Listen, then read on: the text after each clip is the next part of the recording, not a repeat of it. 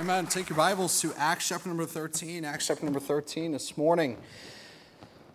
I'm so grateful for this church family. I really am. Um, I'm grateful for Pastor Weigel. It's been uh, a great five years. They say that if you make it one year with Pastor Weigel, you can make it anywhere. it's actually probably been me that said that, not anybody else. No, I'm, I'm just kidding. It's been a blast. Uh, Pastor and I were talking the other day, and and I think the word we used was fun. It's been fun. It's been fun serving together, and that's the way it should be. It's a joy to serve Jesus Christ. It's not some kind of uh, obligation that you feel like you've got a weight on your shoulder. If you're truly serving Him by faith, you have fun, you enjoy it. And sometimes you don't know what you're doing, which was basically the past five years for me. some of it. But I'm telling you, we had fun. We had a good time. It's been great. It's been great to have you as our church family. And uh, my wife and I have certainly felt your love over the past month. It's been a pretty crazy month. Um, it's been hectic and um, back and forth to Monmouth Medical Center, and it's, it's, it's wonderful to see the healing hand of God on our son. It's, it's been great. It's been great to, to see God uh, work even in the, the nurses' lives and, and just uh, knowing that Elliot came in one way, and, in, and a couple days later, he was smiling and laughing and happy, and it was just amazing to them. And our testimony was it's God. It's God, it's Jesus Christ. And so we are so grateful. This morning, I want to preach a message entitled, What is God's Will?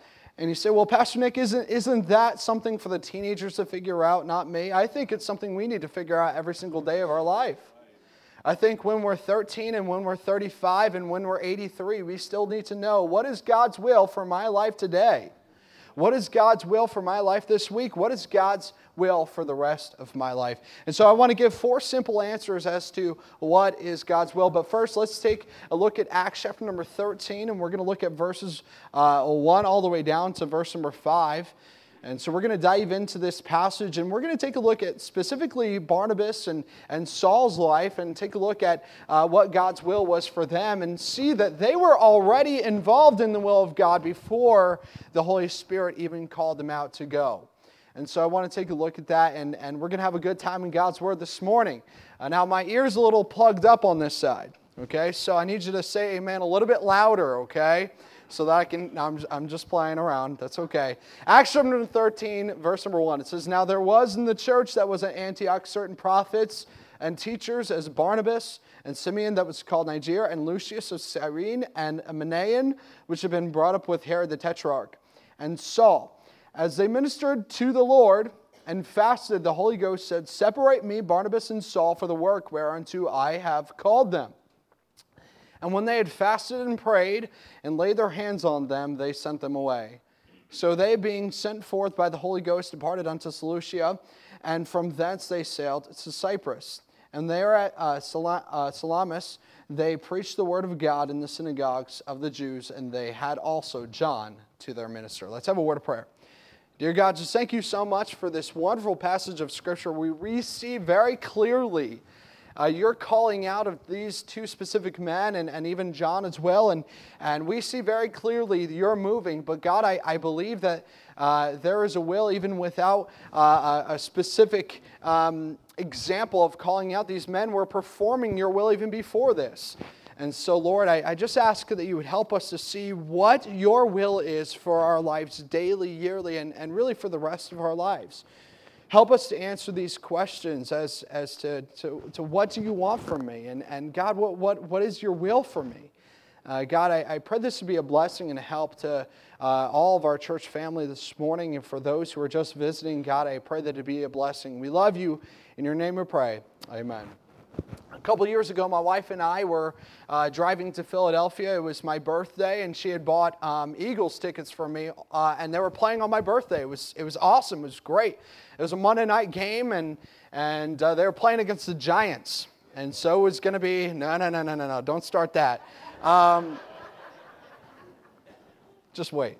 Anyway, so they were playing against the Giants, and, and we were having a great, uh, great time in the car because I was excited to get to the Eagles game. And And, uh, and I'm sure most of you that drive, I don't really know the, the, the road names actually, to be honest with you. I think it's 295.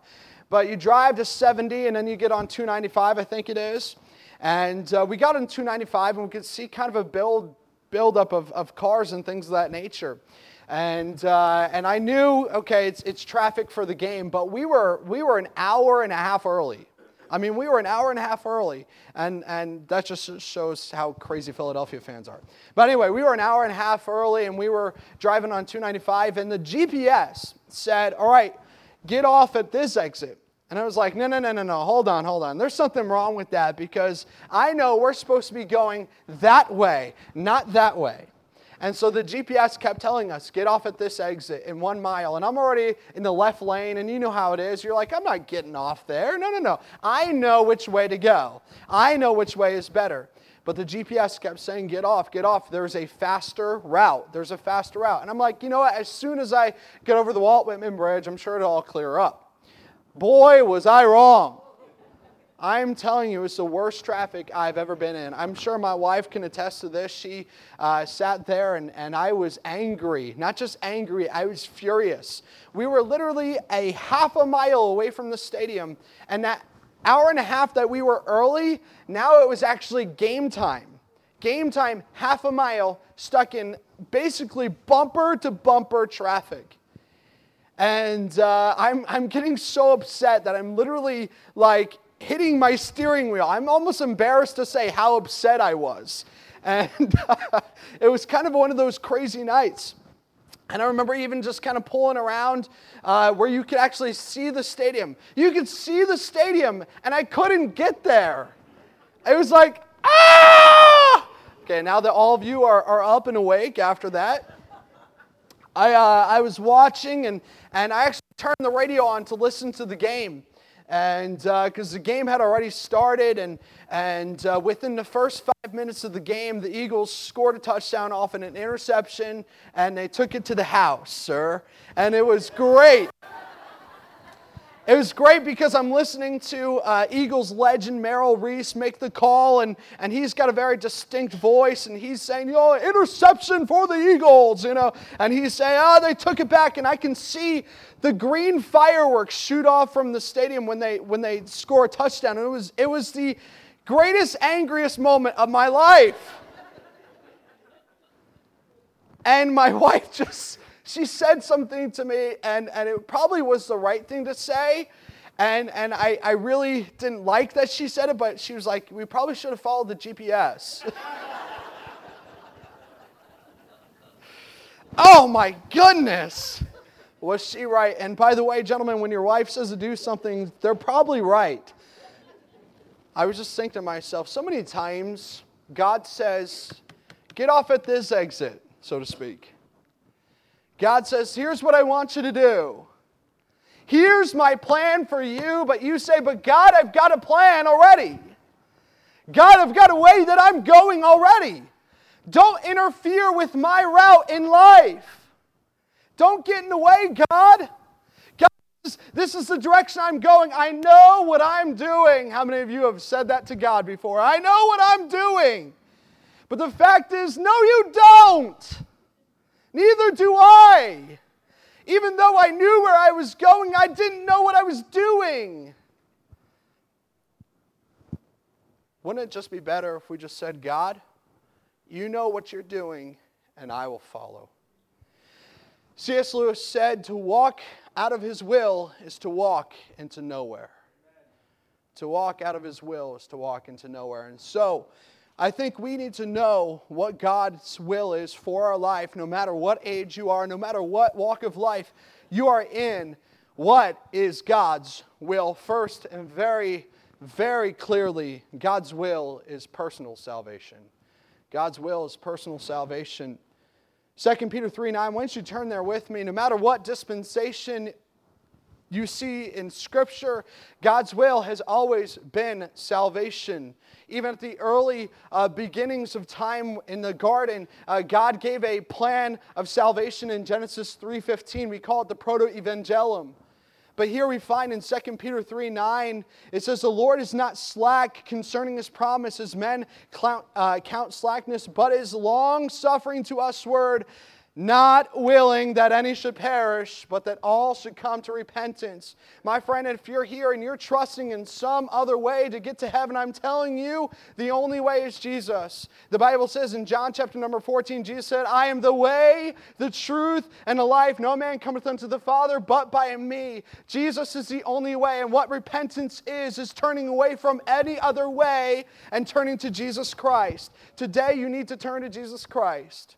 God is willing for you to be saved. God wants you to enjoy the benefits of salvation. God wants you to be part of his family. Uh, God loves you. The Bible says, For God so loved the world that he gave his only begotten Son, that whosoever believeth in him should not perish, but have everlasting life. God's will is for you to be saved this morning. Are you saved? Have you accepted Christ as your personal Savior? First, I see the commission of Christ. We see it's God's will because we know the commission of Jesus Christ. Take your Bible to Matthew chapter number 28. We're going to be turning a lot this morning, so keep your fingers wet there, okay? Matthew chapter number 28, verse number 18 is where we're going to be looking. The commission of Christ, the command of Christ is very simple and it shows God's will in the process of personal salvation. He says, and Jesus said, verse number 18, and Jesus came and spake unto them, saying, All power is given unto me in heaven and in earth. Go ye therefore and teach all nations, baptizing them in the name of the Father and of the Son and the Holy Ghost, teaching them to observe all things whatsoever I have commanded you. And lo, I am with you always, even unto the end of the world. Actually, if you just kind of flip a couple books forward into the book of Acts, and this is kind of where we're kind of going to be located for the rest of the message in the book of Acts. But if you'll see in the book of Acts, uh, chapter number one, the disciples were so concerned with the Lord's coming that they missed out on his plan for now. Acts chapter number one, verse number six through 8 says, Lord, wilt thou at this time restore again the kingdom of Israel? Which, again, really just shows me that the disciples didn't always get it, even after Jesus was departed. They didn't always get it. His plan was for them to reach the world now with the gospel. Lord, wilt thou again, uh, uh, verse number six, Lord, wilt thou this time restore again the kingdom to Israel? And he said unto them, It is not for you to know the times or the seasons which the Father hath put in his own power, but ye shall receive power.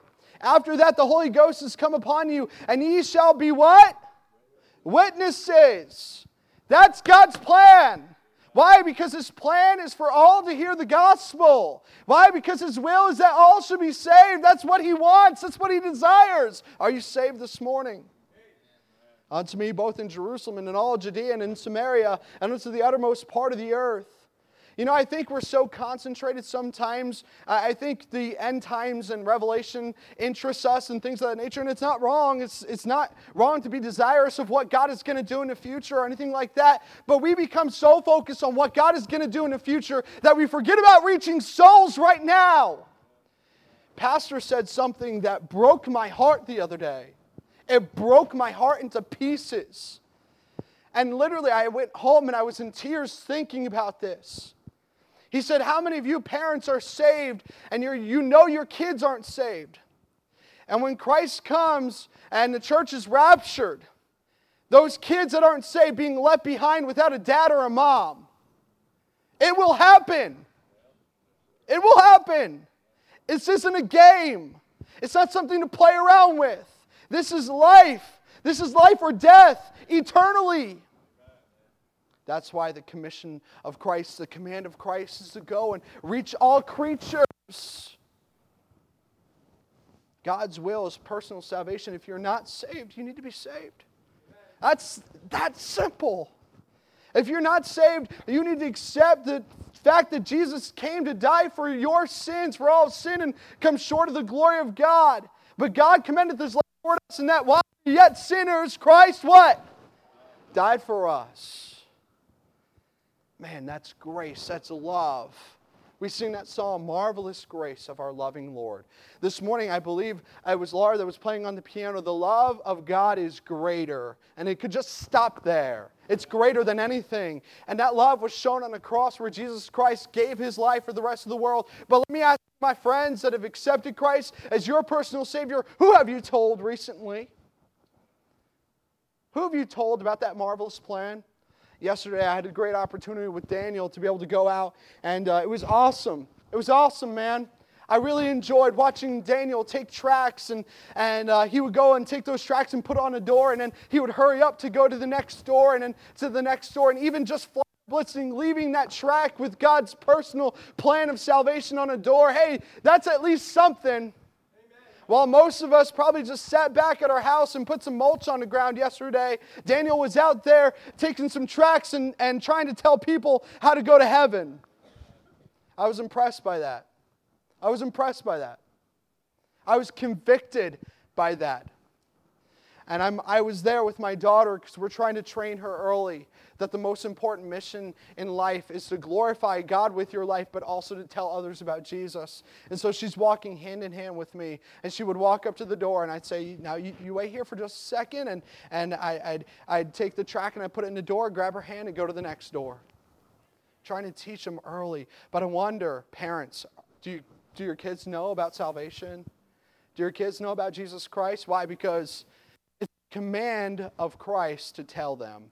Why? Because it's the will of God that all should come to salvation. It's the concern of the apostles. It's the concern of the apostles. Take a look back, and we're going to stay basically in the book of Acts at, at, chapter number four of the book of Acts.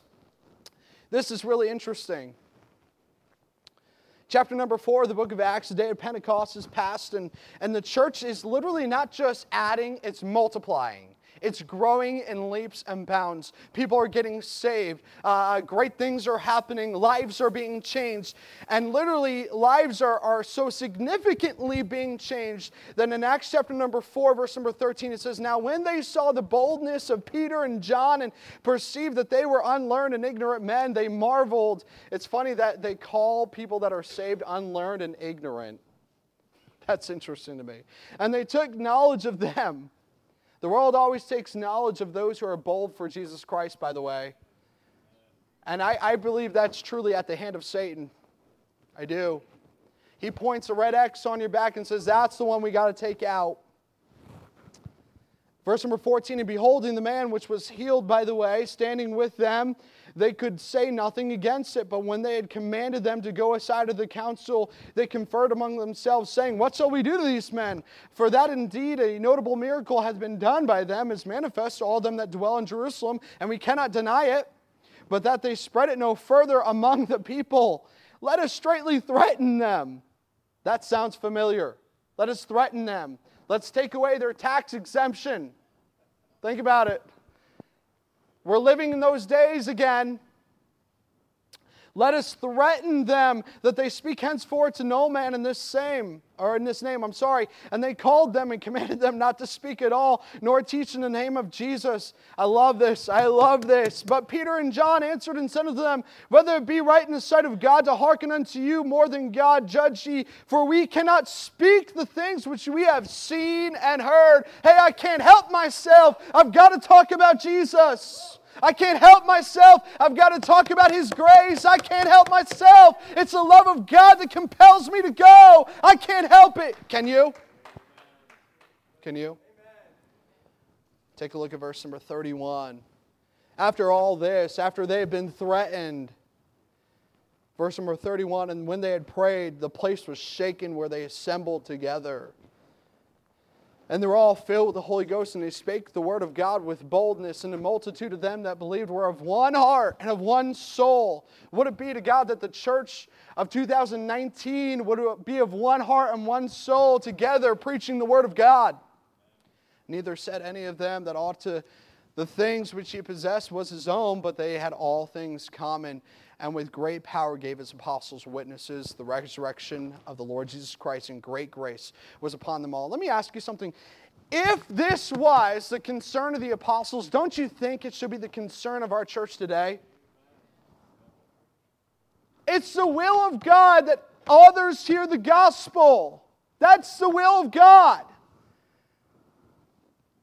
Are we doing God's will? Number two, God's will is personal sacrifice. You don't have to turn there, but the apostle Paul would later say in Philippians 1:20, according to my earnest expectation and my hope that in nothing I shall be ashamed, but that with all boldness as always, so now also Christ shall be magnified in my body, whether it be by life or by death. God's will is sometimes personal sacrifice. You can see that in uh, Romans chapter number 12, verses 1 and 2 giving my life a spiritual sacrifice to God, saying, God, here I am, use me. And here's where we really get into the story of uh, Barnabas and, and, and Saul. First of all, I see the surrender of the physical at the end of chapter number four, where you're at right now, it says in verse uh, number 34 Neither was there any among them that lacked, for as many as were possessors of lands or houses sold them and brought them the prices of the things that were sold and laid them down at the apostles' feet. And the distribution was made unto every man according as he had need. And Joseph, who by the apostles was surnamed Barnabas, which is being interpreted the son of consolation, a Levite, and of the country of Cyprus, having land, sold it, and brought the money and laid it at the apostles' feet. You see, all of my points, by the way, filter back to the first point, because the point of his sacrifice was the spreading of the gospel. He said, Listen, okay, if this is going to help the apostles get the gospel out, if it's going to help to grow and to continue to grow and to flourish, then I'm going to sell my land. I'm going to give up what I have. It's a physical sacrifice. What is holding you back? What physical thing is holding you back from doing the will of God? I believe that many times it's, it's something that literally almost has us figuratively chained uh, down by, uh, from keeping us from doing the will of God. Literally, it chains us. Some physical thing that will someday, as Jesus say, pass away. Someday, those things will literally vanish and they will uh, corrupt and they will, uh, uh, they will become nothing but rust. But I believe it's some of those physical things that keeps many of us from doing the will of God. You don't have to turn there, but Luke chapter 9, verse number 57 58 says, And it came to pass that as they went the way, a certain man said unto him, Lord, I will follow thee whithersoever thou goest. And Jesus said unto him, Foxes have holes, and birds of the air have nests, but the Son of Man hath not where to lay his head. In other words, I've got nothing.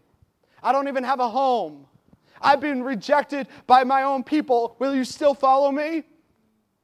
I've got nothing but contentment and peace and satisfaction to offer. I can't uh, guarantee you money. I can't guarantee you riches. I can't guarantee you have any physical thing. But what I can guarantee is everlasting satisfaction. Will you still follow me? Will you still go? Will you still surrender? Because many of us would probably, in our voices, say yes, but in our hearts say, eh. I don't know, I've got a nice backyard. I don't know, my house is real nice. I've worked hard for that though. God, yeah, I've worked hard. But when he says go, does it matter? Doesn't matter. Surrender of the physical. Barnabas was willing to say, I've got land, but I'm going to sell it because I know the will of God. Surrender of person. Take a look at Acts chapter number 9. We're going to get into the story of uh, uh, Saul, who would later become the Apostle Paul, now a little bit.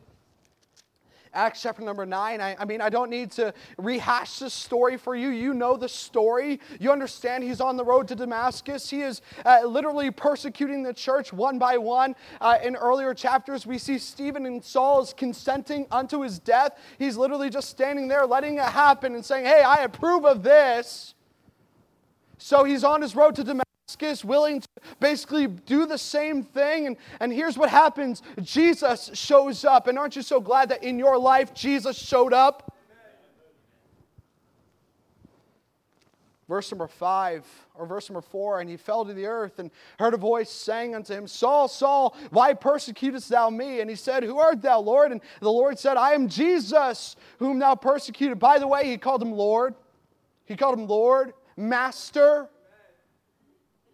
I am Jesus, whom thou persecutest. It is hard for thee to kick against the pricks. And he, trembling and astonished, said, Lord, what wilt thou have me to do? But so many of us won't even utter those words to God because we're afraid of what comes next. But the soon to be Apostle Paul said, God, whatever you want, I'm doing it. Your Lord, your Master.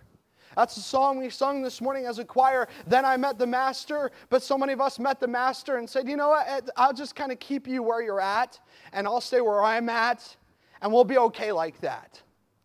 But when Jesus comes in, he wants to change everything.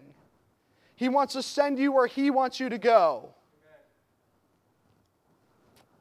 God's will is personal sacrifice, it's surrender of the physical, it's surrender of person.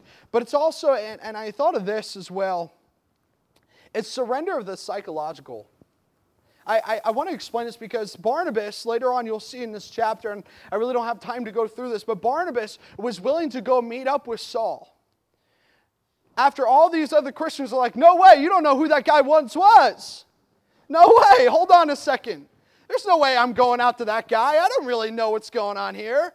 But Barnabas, willing to almost be mocked and, and accused or, or, or even uh, laughed, scorned by others, was willing to say, I'm going to put my arm around this guy and I'm going to help him out. I'm going to introduce him to the church family. In fact, in chapter number 11, he really kind of brings him into that church family at Antioch. We're going to see that in just a couple minutes. Barnabas was willing to say, I don't care what people think. I don't care what people think. And so many times the will of God is kind of hurt by what we think. But God, I'm not really sure if you're going to provide there. God, I'm not really sure what's going to happen if I do this. God, and we think and we think and we think, but throw it out. Because God's thoughts are not our thoughts and his ways are not our ways. For his thoughts are higher than our thoughts and his ways are higher than our ways. And when you think about it, God's thoughts are his own. Trust him. Trust him. Hey, my mind has been plagued by sin. Has yours? Honestly, right? So I, am not even going to trust my deceitful heart. Not going to trust it.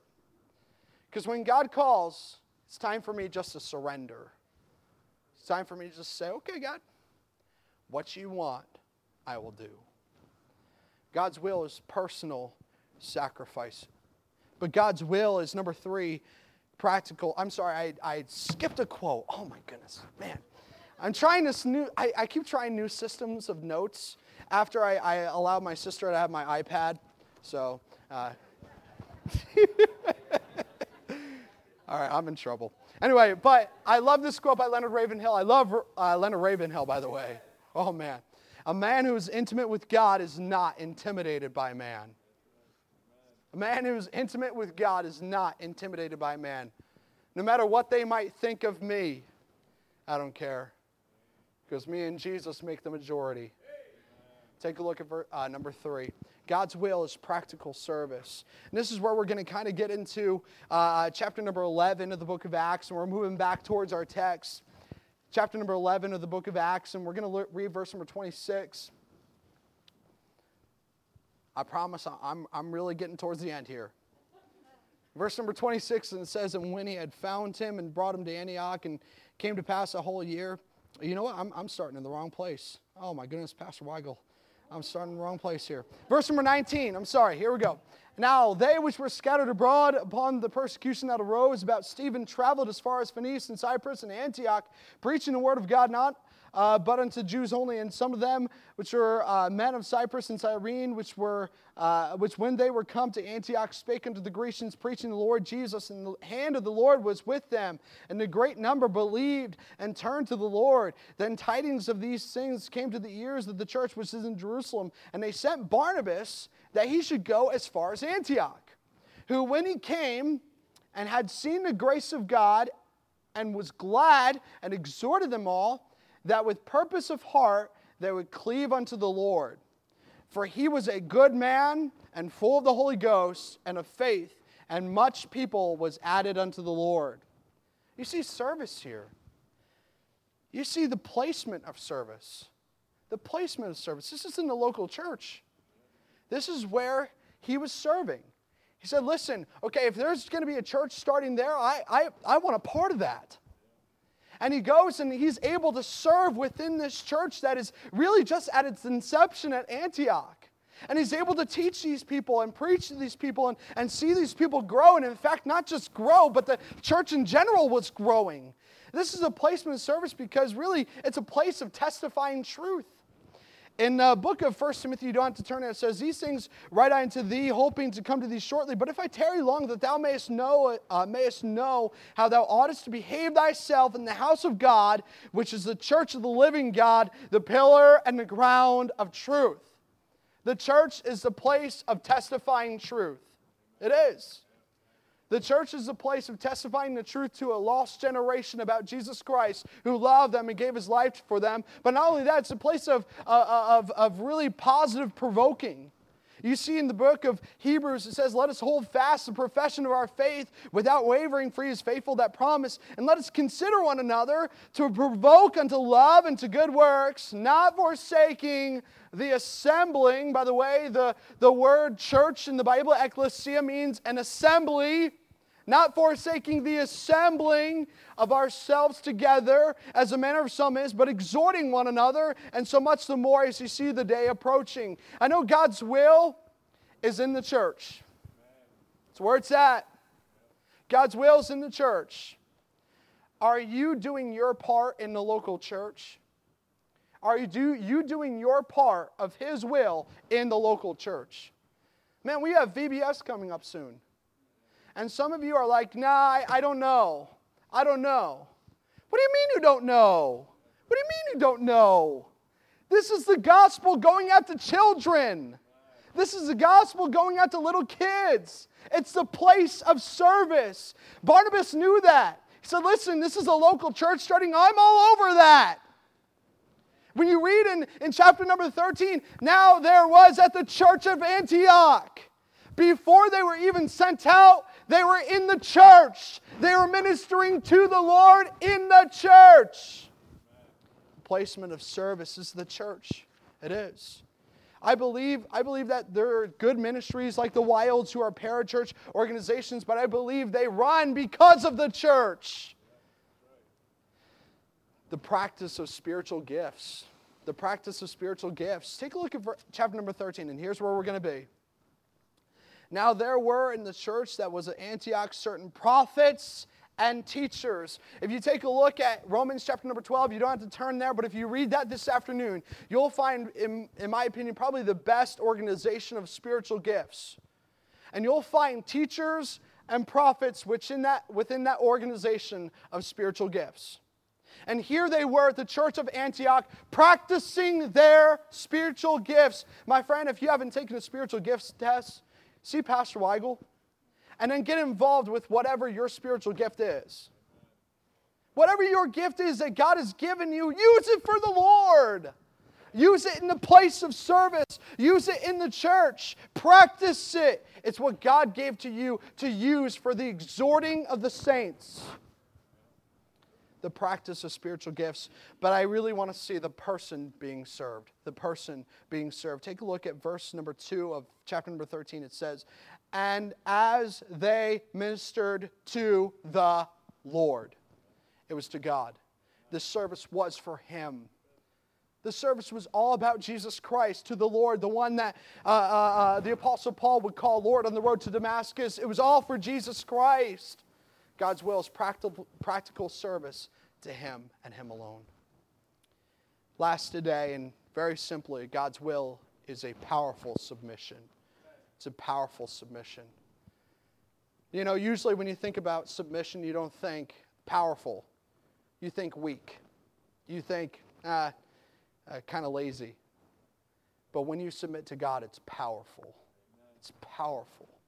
Take a look at verse number two and three. As they ministered to the Lord and fasted, by the way, that's going to help. It's going to help the Spirit's leading. Some of these come not but by prayer and fasting. The Holy Ghost said, Separate me, Barnabas and Saul, for the work whereunto I have called them. And when they had fasted and prayed and laid their hands on them, they sent them away. There was no question. There was no question. There was no, God, I'm not really sure. You know, for all the amazing things that, that Gideon did and Moses did, there are questions in their mind. There are questions.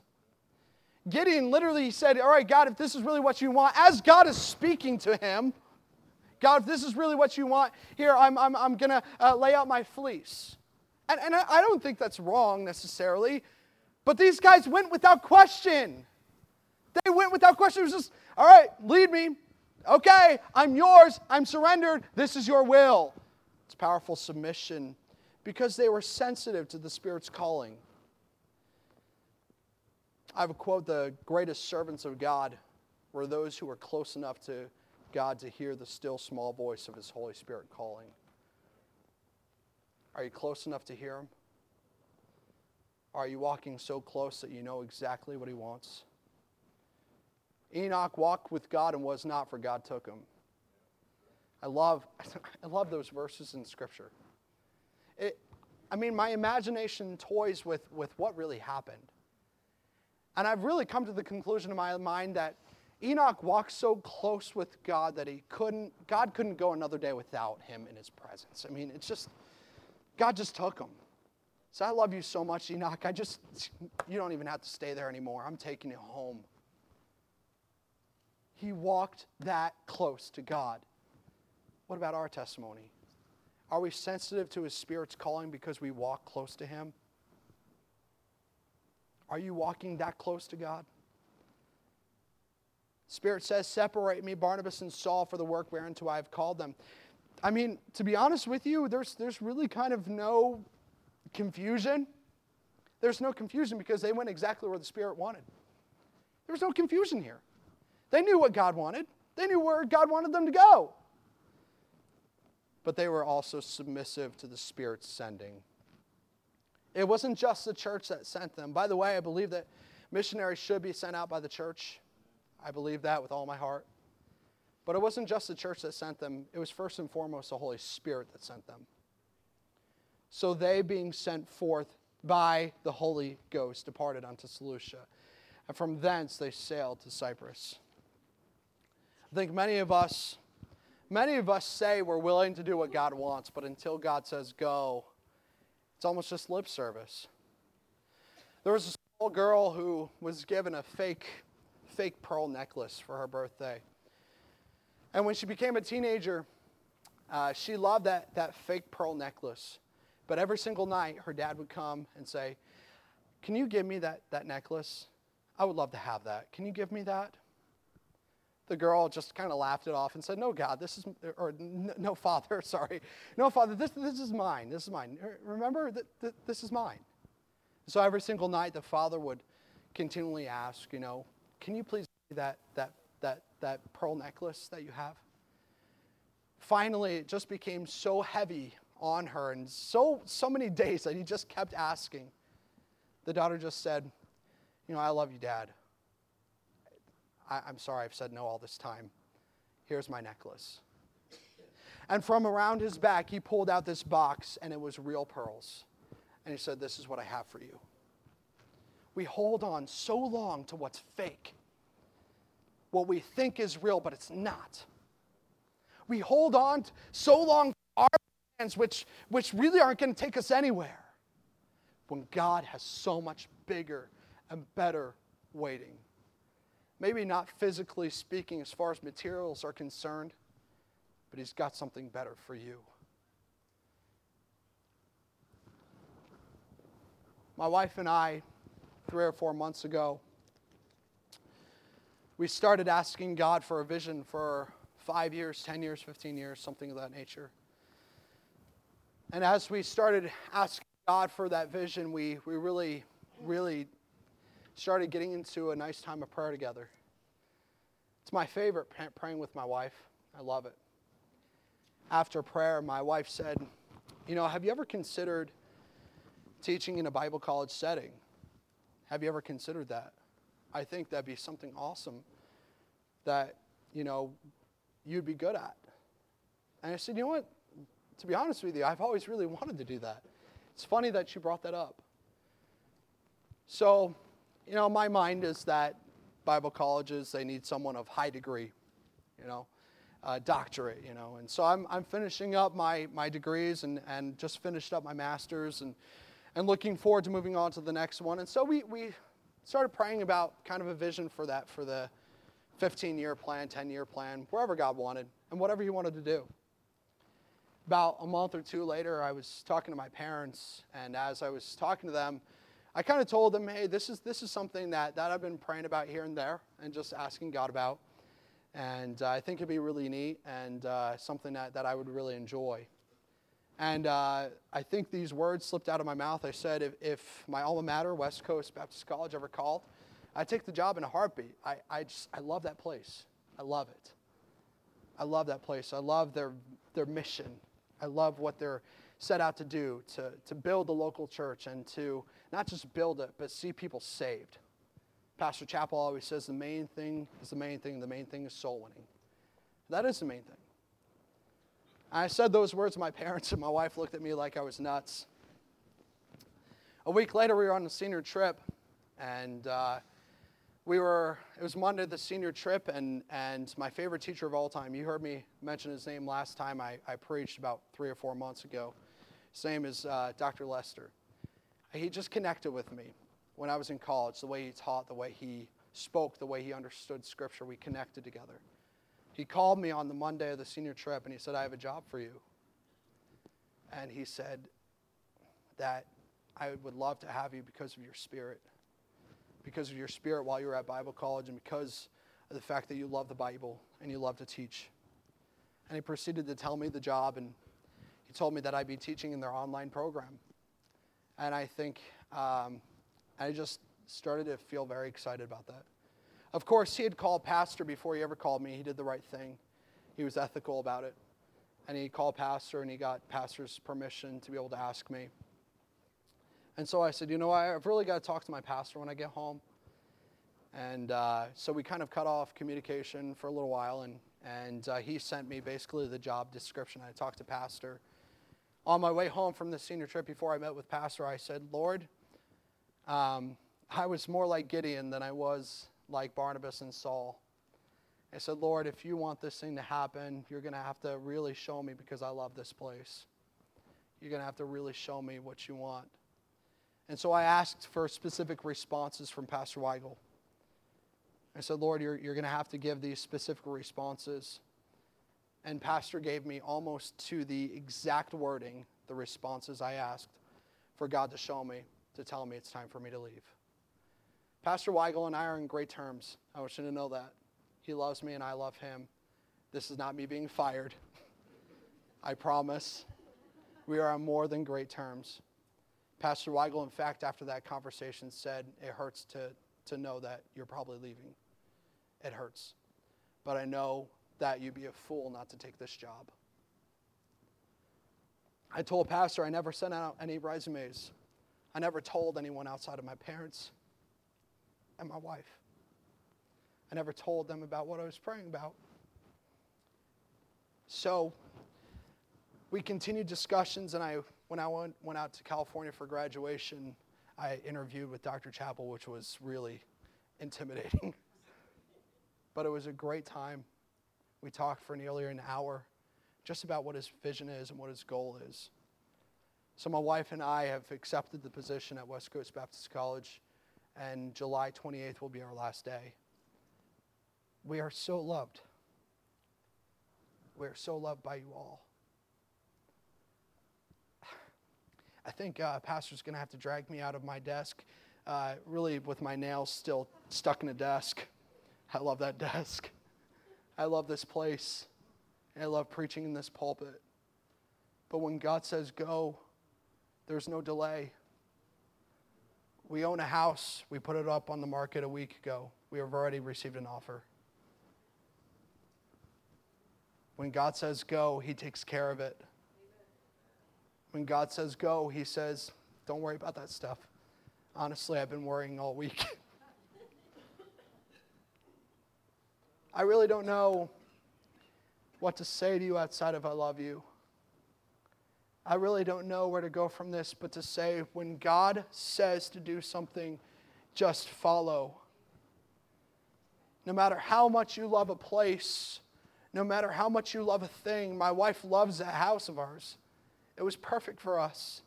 But God said, Go. And she said, I'm willing. When God gives you his will, the most important thing you can do is follow. I love you as a church family. I can't say that enough. If you have any questions, I'd love to answer. But my job out there will be teaching in the online department and building the online department at the school. I get to teach men that are going to be pastors and youth pastors and missionaries for generations to come. I get to teach men who are going to, to take the Bible and open it and show people how to know for sure that Christ is their Savior. I get to teach men to be able to do that. And I couldn't be more excited. I get to show generations the love of Christ in a way that I would have never dreamed of being able to do. I hope that you'll pray for us because this is a big move. I hope that you'll, you'll stop by and say hello and we'll spend some time together, maybe go out to lunch or something of that nature. I hope we get to do that. But I hope more than anything you pray that we continue following God's will because that's the most important thing to me and my family. What is the most important thing to you? Is it your will or is it God's? Let's have a word of prayer. As Pastor comes, I just want to ask what is God's will for you? Consider that. Do you need to be saved this morning? Have you accepted Christ as your personal Savior? No one looking around, eyes closed, heads bowed. How many say, Pastor Nick, to be honest with you, I don't know for sure if I'm saved. I don't know for sure if I've accepted Christ as my personal Savior. If that's you today, if you'll just raise your hand, I'd love to pray for you. If there's anyone like that this morning, I'd love to pray for you. Dear God, I don't really know what the plan is for all these folks. I don't know what your plan is, but I know it's to reach the lost with the gospel. I know it's to serve in their local church. God, I wonder if they are doing your will. God, I ask and pray for help, for strength for my family. God, I ask for strength for this church. I love them so. For them to continue spreading the gospel like they have for the past 38, 39 years. Lord, we love you. Bless us. We have this invitation. In your name we pray. Pastor. Let's stand. We're going to sing Take My Life and Let It Be. And as